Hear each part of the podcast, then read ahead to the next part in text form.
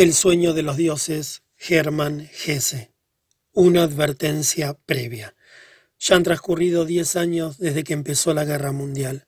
Entre los muchos recuerdos que evocan aquel tiempo, en todo el mundo figuran también numerosísimos casos de premoniciones, de profecías, sueños hechos realidad, visiones relacionadas con la guerra. Se ha creado una cierta conmoción en torno a estas experiencias y nada más lejos de mí que venir a unirme a las filas de los múltiples premonitores y profetas de la guerra. En agosto de 1914 quedé tan sorprendido y horrorizado como el que más ante los acontecimientos. Y sin embargo, al igual que millares de hombres, poco antes había intuido la nueva catástrofe. Cuando menos unas ocho semanas antes de comenzar la guerra, tuve un sueño muy curioso que luego puse por escrito en junio de 1914. En cualquier caso, esta descripción ya no corresponde a una relación ajustada, literalmente fidedigna del sueño, sino que al describirla dio lugar a un pequeño cuento. Sin embargo, lo esencial, la aparición del dios de la guerra y su séquito, no es fruto de un hallazgo consciente, sino una vivencia auténticamente soñada. Si ahora me decido a dar a conocer aquellas notas de junio de 1914, no lo hago movido por su curiosidad, sino por la posibilidad de que tal vez sugieran algunas reflexiones a bastantes personas. 1924. Caminaba solo y desamparado y veía como todo se iba tornando oscuro e informe a mi alrededor. Corrí y busqué para averiguar dónde se había refugiado toda la claridad.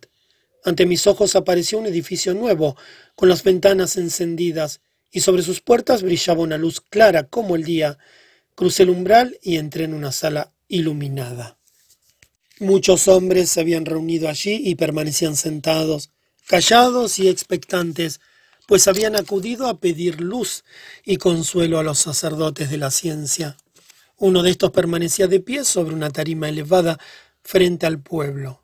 Era un hombre callado, vestido de negro, con inteligentes ojos cansados, y hablaba a los muchos oyentes con voz clara, suave, convincentemente tranquilizadora.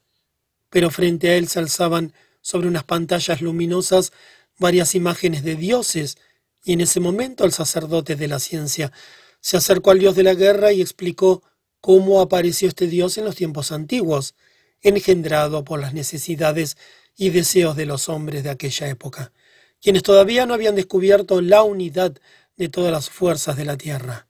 No, entonces aquellos hombres primitivos solo veían lo particular y lo aparente, y por ello necesitaban, y cada cual se inventó, una divinidad especial para el agua y para la tierra firme, para la caza y para la guerra, para la lluvia y para el sol. Y así surgió también el dios de la guerra, y el servidor de la sabiduría explicó limpia y claramente dónde se erigieron sus primeras efigies y cuándo le llevaron las primeras ofrendas y cómo más adelante, con el triunfo del conocimiento, dejó de ser necesario a ese Dios. Agitó una mano y el Dios de la guerra se apagó y quedó archivado. En su lugar apareció sobre la pantalla la figura del Dios del sueño, y también esta imagen recibió su explicación, oh demasiado rápida, pues con gusto habría escuchado contar muchas más cosas sobre este querido Dios. Su imagen se desvaneció y a continuación aparecieron el Dios de la embriaguez y el dios de la alegría de vivir, y las diosas de la agricultura, de la casa, de la vida doméstica. De cada una de estas divinidades, con su forma y su belleza particulares, emanaba como un saludo y un reflejo de la lejana juventud de la humanidad, y cada una recibió su explicación y las razones de que se hubiera hecho innecesaria desde mucho tiempo atrás. Y una imagen tras otra fueron apagándose y desapareciendo, y cada vez centellaba en nuestros corazones un pequeño, sutil triunfo del espíritu, acompañado al mismo tiempo de una leve compasión y pesar.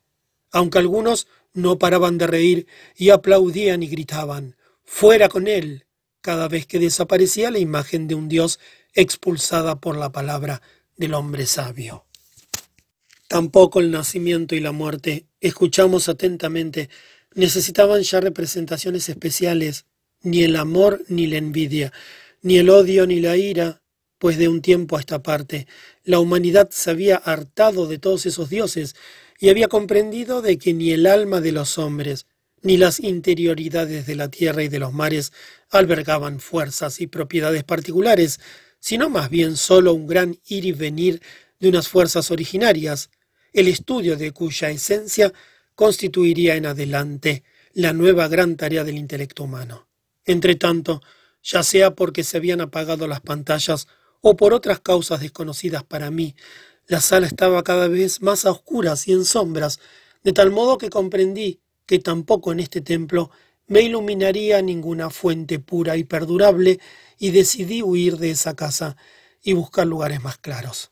Pero antes de que la decisión pudiera trocarse en movimiento, vi como las sombras de la sala se hacían aún más opacas y los hombres comenzaron a inquietarse, a gritar y a apretarse como ovejas espantadas por una tormenta repentina, y nadie quiso seguir escuchando las palabras del sabio. Un miedo y un bochorno espantosos habían caído sobre la multitud. Oí sollozos y gritos, y vi que las gentes se precipitaban furiosas hacia las puertas. El aire se llenó de polvo y se hizo denso como vapor de azufre. Había oscurecido por completo, pero al otro lado de las altas ventanas se veía palpitar el rojo mortecino de un inquietante resplandor como en un incendio. Perdí los sentidos. Quedé tirado en el suelo e incontables fugitivos me pisotearon con sus zapatos. Cuando me desperté y me incorporé apoyándome sobre las manos ensangrentadas, estaba completamente solo en una casa vacía y destruida, cuyas paredes agrietadas y en ruinas amenazaban desmoronarse sobre mí. Oí vagos bramidos de gritos, truenos y ráfagas desordenadas a lo lejos, y el espacio que se divisaba entre las paredes rotas se estremecía de tanto resplandor como una faz dolorida y ensangrentada. Pero había desaparecido ese calor asfixiante. Cuando luego me arrastré fuera del derruido templo del saber, Vi arder la mitad de la ciudad y el cielo nocturno surcado de columnas de llamas y penachos de humo. Cuerpos de hombres muertos yacían dispersos entre los escombros de los edificios.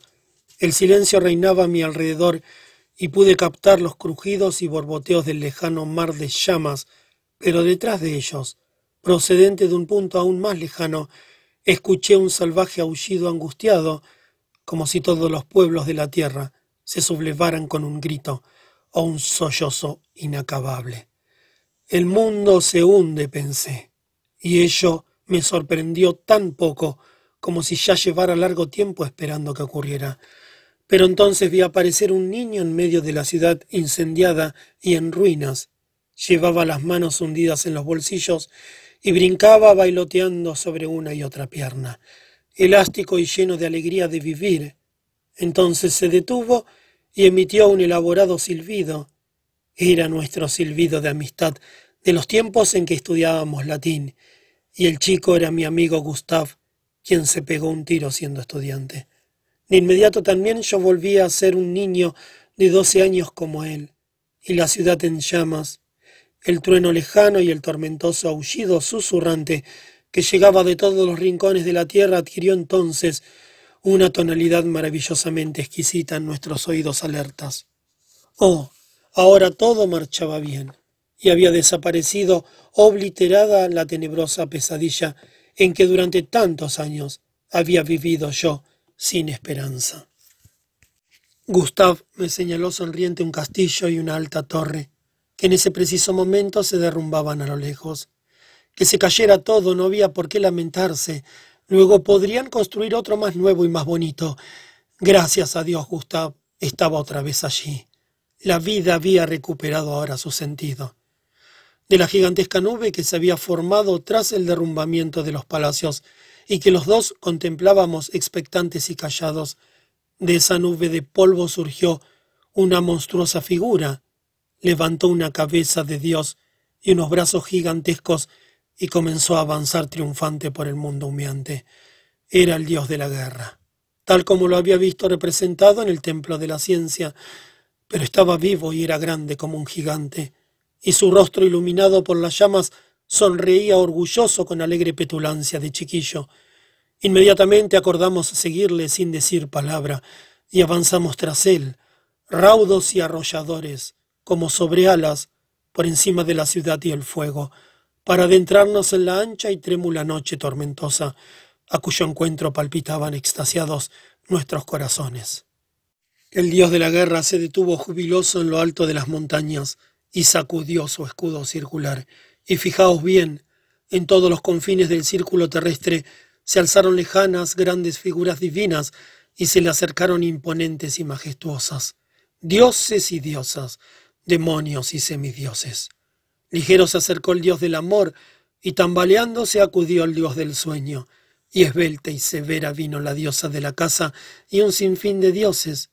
Y cuando bajé la vista, cegado por la nobleza de sus figuras, ya no me encontré a solas con mi querido amigo, sino que nos rodeaba toda una nueva humanidad que en la noche doblaba con nosotros la rodilla frente a los dioses retornados. Escrito en 1914, publicado sin la advertencia previa de 1924 en Jugend, Múnich.